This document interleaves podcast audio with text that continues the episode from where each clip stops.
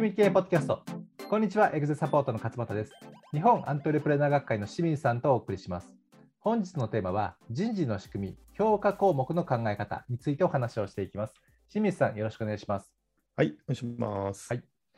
今はですね、ポッドキャスト人事の仕組みシリーズというところで進めさせていただいておりますけれども、まあ、最初は全体像のお話をおお伺いして、はいで前回はですね、えー等級設定の考え方について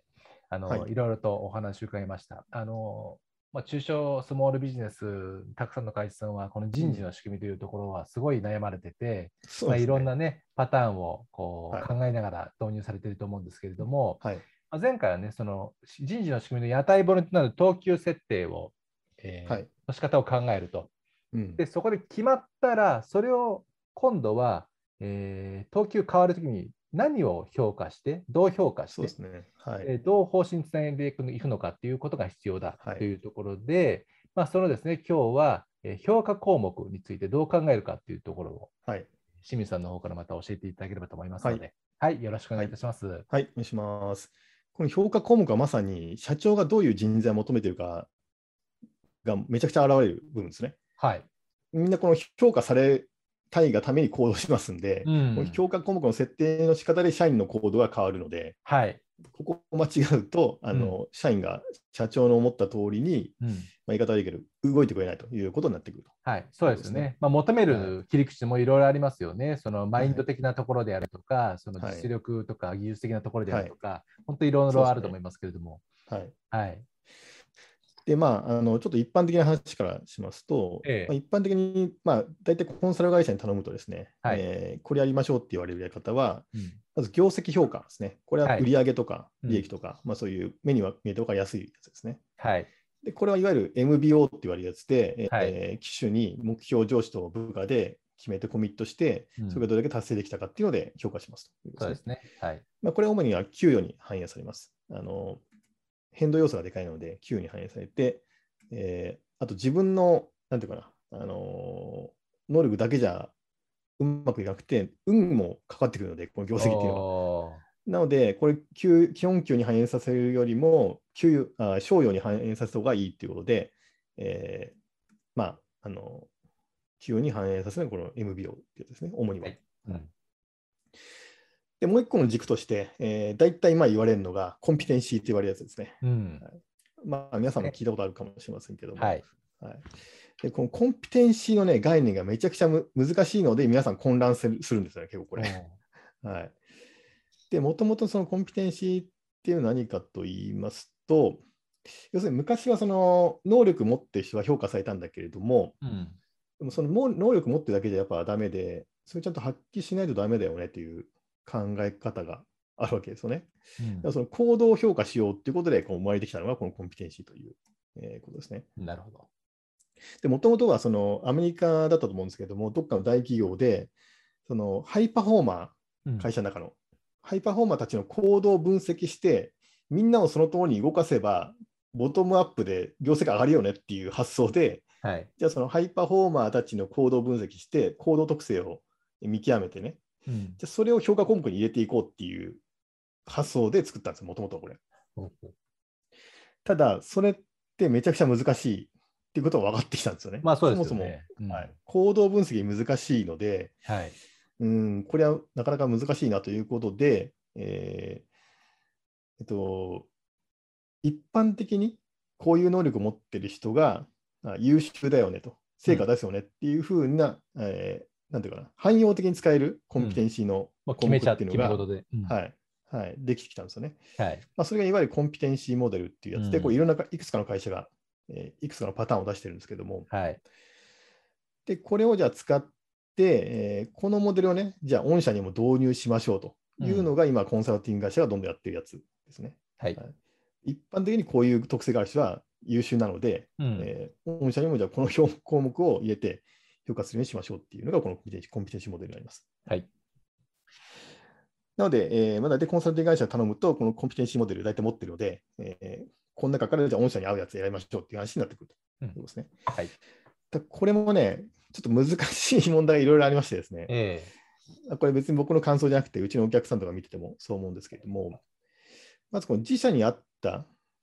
えーコンピテンシー何なのかっていうのをこう選ぶのが、ね、やっぱ難しい。ですねはい、一般的にコンピテンシーって、例えば、えっとですね、まあ、50ぐらいだったかな。なんかいくいくつかのパターンがあって、はい。えー20に分解したり、30に分解したりあるんですけども、うん。まあ、例えばどういうやつがあるかというと、えー問題分析能力とか、はい。傾聴力とか、うん。企画てあ企画提案力とかね、まあ、そういういろんはない項目が20個とか30個あるんですけども、そうですね。能力リストとしてね、コンピテンシーリストはよくありますよそうですね。はい。はいじゃあ、この中どれを選べば自社の業績につながるのっていうのがやっぱ分かんないわけですね、そもそも。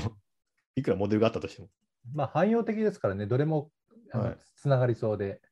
どれも大事なんだけども、どれも大事ですよね。はい、うんでも全部を使うわけにはいかないじゃないですか。ん20個も評価するのって難しいので、はい。その中から5個とか6個に絞り込んであるんですけども、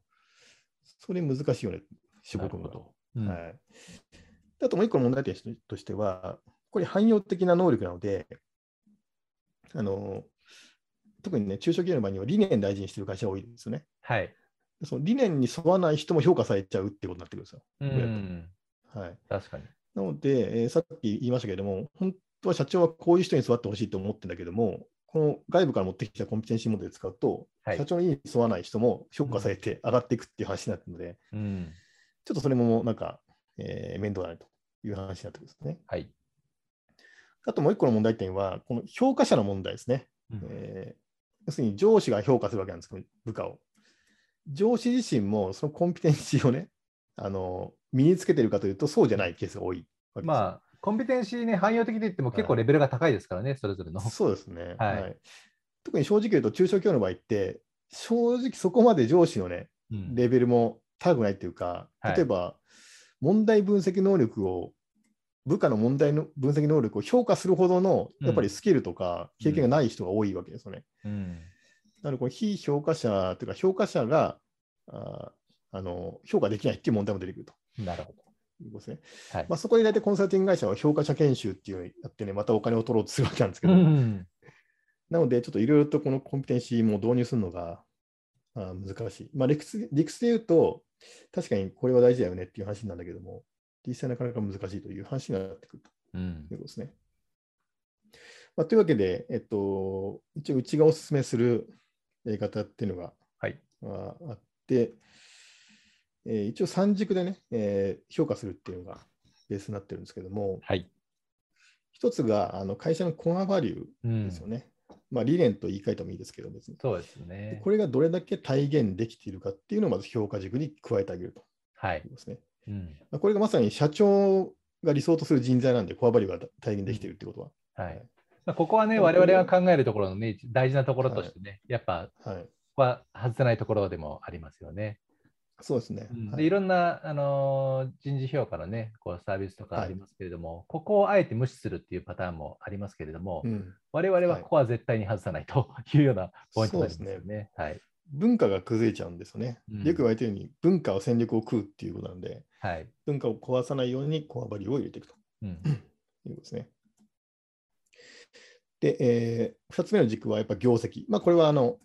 MBO と同じですね。そうですね。でこれはうちの場合にはあの会社のビジョンから落とし込まれた全社的な目標があって、はいで。それをさらに個人に落とし込んでいくっていう決め方で、このうん業績目標を決めていくとはいいうことですね。はいまあ、本当はね、この2つだけでもいいんですけれども、うんたださっき言った通り、業績っていうのはやっぱりその時の運とか、うんあーまあ、今回みたいに、ね、コロナが起こったりすると、はい。どうしても達成できないということもあるので、うんじゃあもう一個付け加えて、プロセスですね。うん、そうですね。結果はコントロールできないですからね、目標値としてはある程度も。そうですねうんはい。じゃあ、この業績を達成するためにどういう行動を取るんですかというのを、その機種に上司と部下で、えー話し合いをしてですねはい。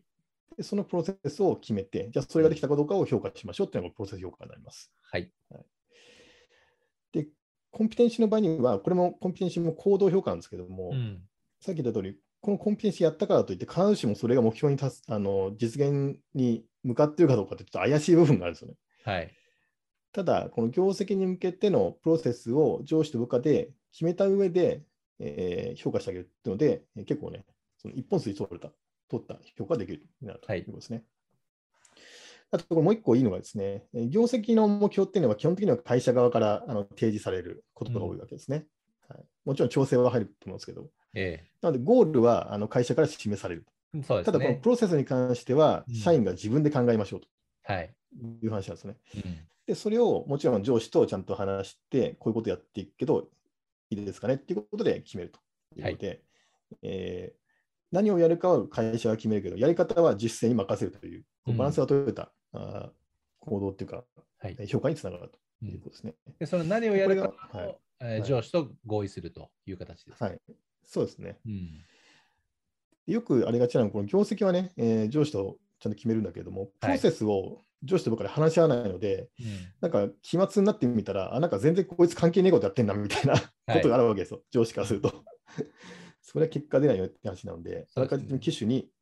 プロセスについても合意をしておくと、うん、なるほど。はい、そうなると、先ほどのそのコンピテンシーモデルを採用した場合は、コンピテンシーって、まあ、良さそうな汎用的な行動の、まあ、指針であったか能力ですけども、はい、実際の行動とは結局連動してそうで連動してないわけですよね。そうですね。だからそうなると評価もしづらいと。はい、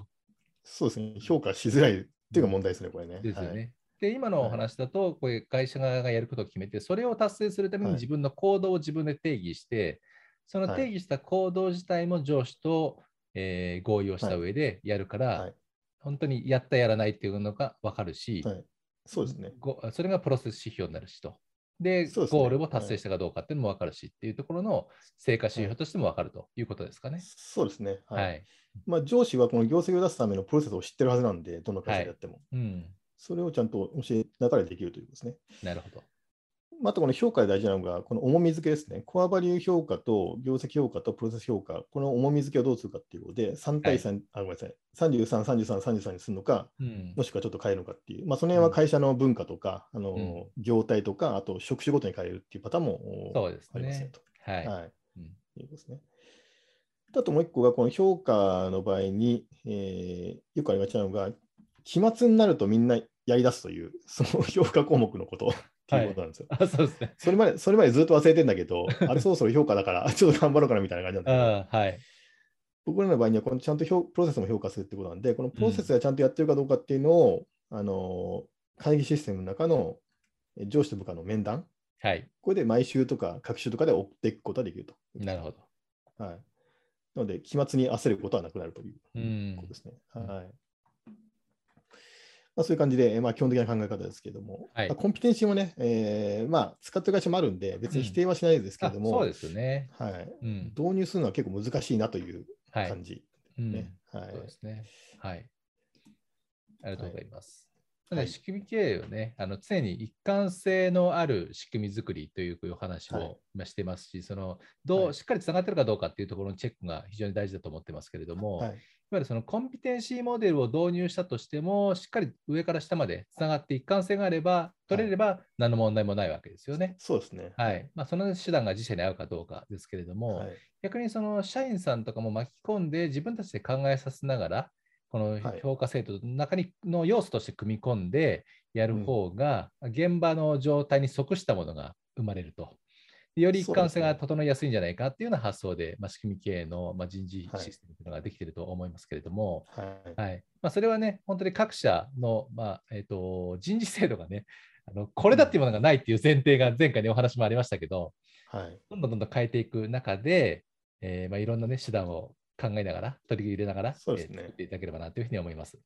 はい、はいで次回はですね、今日はあの評価のお話でしたけれども、次回はもう一個重要な、その評価に連動した報酬の話を、はい、はい、お聞きしたいと思いますので、また来週もお願いします。はい、はい、お願いします。はい、でそれでは仕組み系ポッドキャスト、人事の仕組み、評価項目の考え方をお送りしました。また来週お会いしましょう。ありがとうございました。ありがとうございました。